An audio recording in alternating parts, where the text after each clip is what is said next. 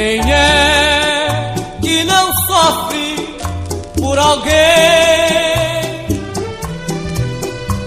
Quem é que não chora uma lágrima sentida?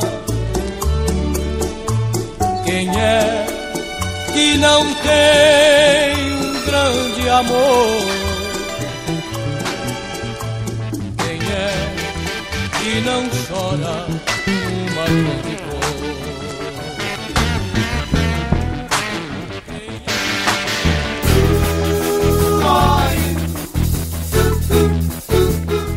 Sobe o som, amigo ouvinte, não mude o seu dial, porque você está no Auto Radio Podcast, a sua trilha sonora para o automobilismo. Eu sou o Ricardo Berman e te convido para mais um episódio da série Who Are You, que aborda a vida e obra do Echo and the Bunnymen. O Who Are You é uma série onde contamos a história de artistas que merecem através dos seus álbuns. Será que eles merecem? Talvez. É algo mais do porquê já foram relevantes, como perderam seu destaque e, apesar disso, porque ainda são um marco na história.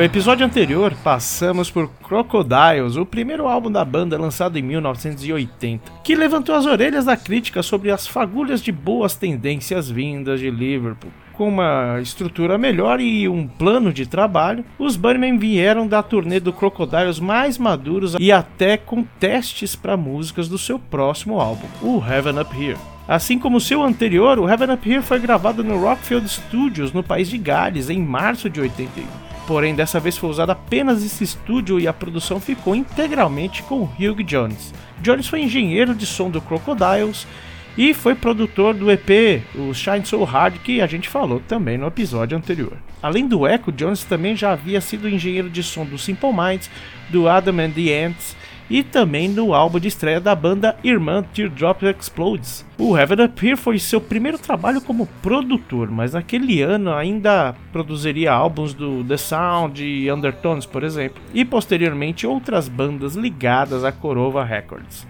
A troca de produtores se deu pela banda não ter ficado satisfeita com a sonoridade do Crocodiles, mesmo que ele tenha os elevado a verdadeiros músicos. É possível ver que é cru demais mesmo, isso fica claro quando comparamos um trabalho com o outro. Como Crocodiles não é nenhum trabalho fora da curva, Hugh Jones já saía com 1 a 0 para fazer algo de melhor produção. Com uma voz mais madura do que um ano atrás e a banda tendo o apoio de Jones, o álbum começava a se tornar uma pintura. Will Sargent, talvez o elemento mais profissional da banda, tomou para si as ordens internas do quarteto. Ele realmente se colocou no papel de sargento do quartel, visto que a psicodelia é mais acentuada neste álbum do que no anterior. O álbum foi lançado em maio de 81 e o fã já podia se deslumbrar com a capa de Heaven Up Here. Predominantemente azul, a capa mostra a silhueta dos quatro membros em um fim de tarde em uma praia no sul do país de Gales. Uma imagem novamente capturada por Brian Griffin, que também foi responsável pela capa do Crocodiles.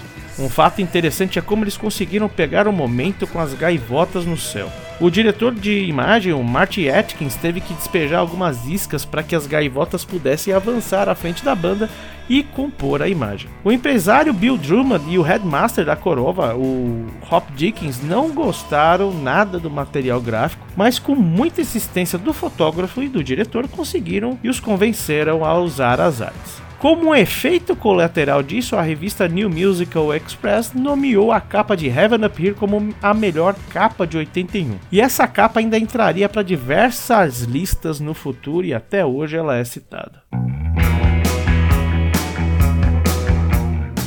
Tirando o disco da capa, removendo o plástico de proteção e repousando a agulha na primeira faixa, temos Show of Strength que já nos mostra um refino além de Crocodiles, mas com o mesmo pessimismo na letra em que um sorriso amarelado define toda a composição da mensagem e uma melodia poderosa. With a Hip é um surto à crítica do certo e errado, os limites do que se pode ou não fazer e do que se quer fazer ou não.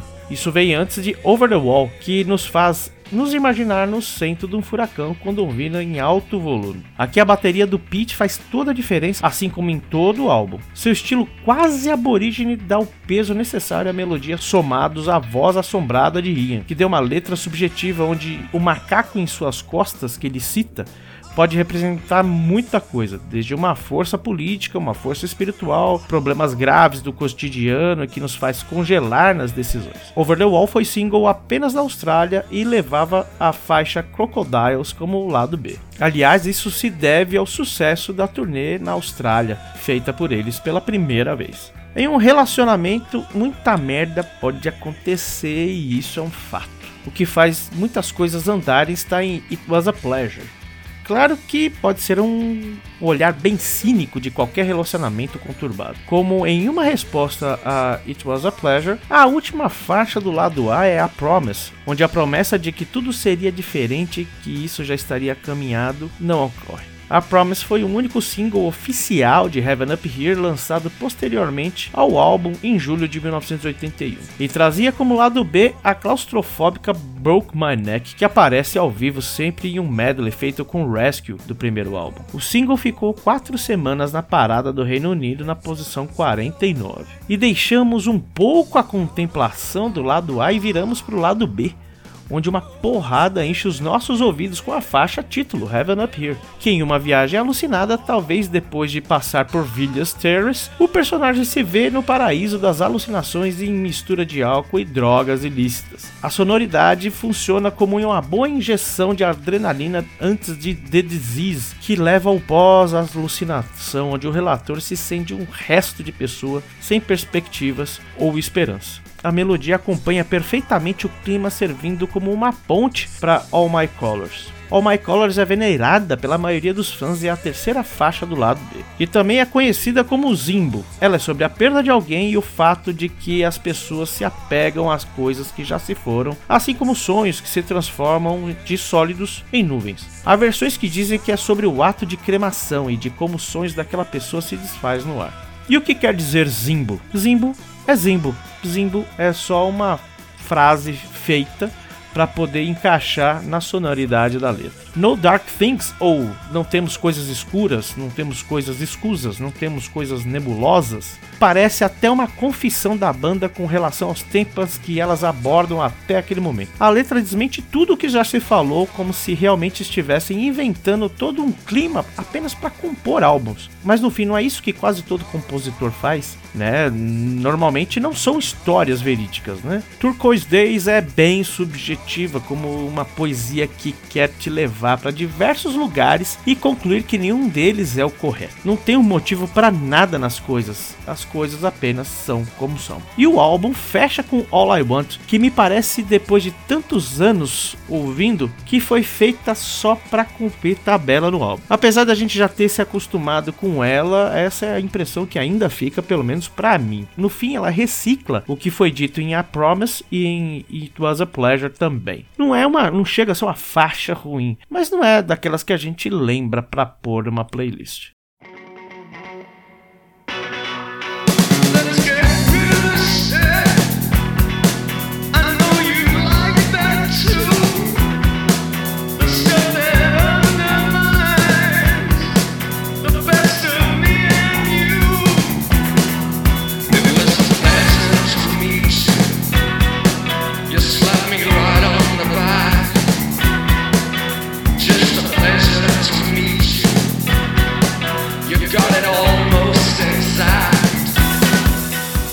Heaven Up Here vendeu bem no Reino Unido, permanecendo no UK Albums Charts por um total de 16 semanas. E atingiu o top 10 em junho de 81. O álbum foi o primeiro lançamento do Echo and the Bunnymen a chegar às paradas americanas quando alcançou a posição 184 da Billboard 200. Além de melhor capa pela New Musical Express, também foi escolhido como melhor álbum de 1981 pela própria revista. Mesmo ser um grande hit e indo contra o que era comercial, Heaven Up Here é uma grande obra de arte e um dos melhores álbuns da banda e que talvez ali nesse meio onde eles começaram a se sentir importantes além do necessário, eles se sentiram mais do que eles realmente eram, enfim.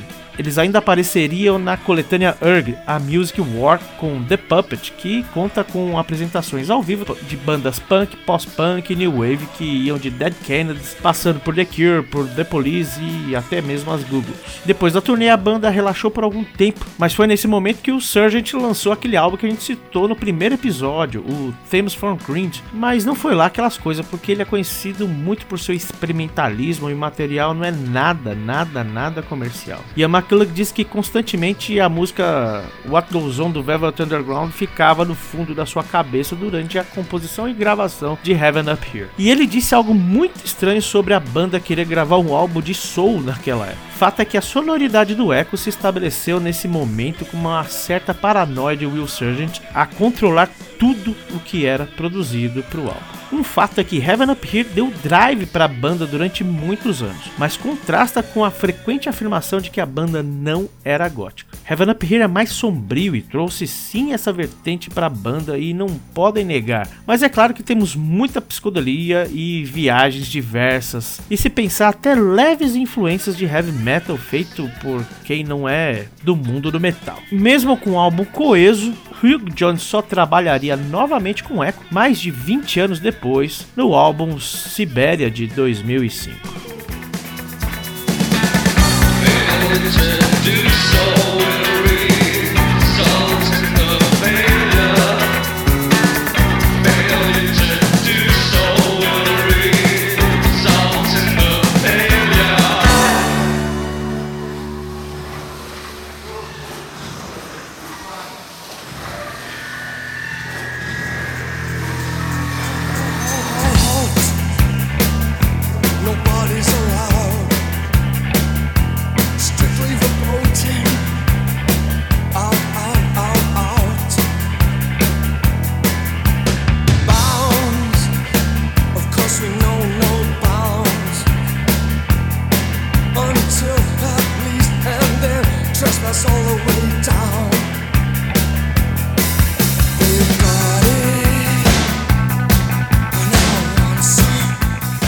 É o Auto Radio Podcast que apresentou um pouco do que rolou em 1981 em volta do Heaven Up Here, segundo álbum do Echo in the Bunny.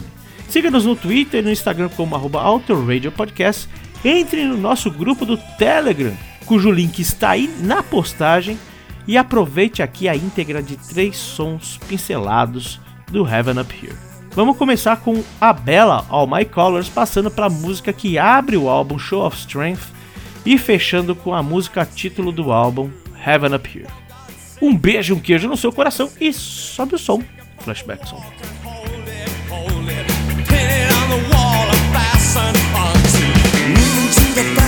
oh yes, oh yes. Do what must be done and don't say maybe.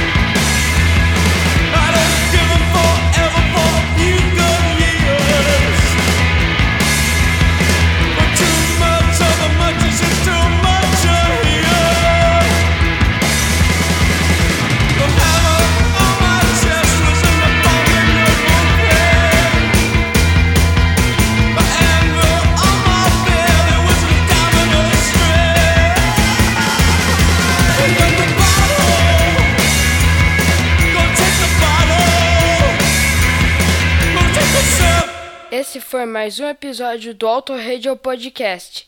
Tchau!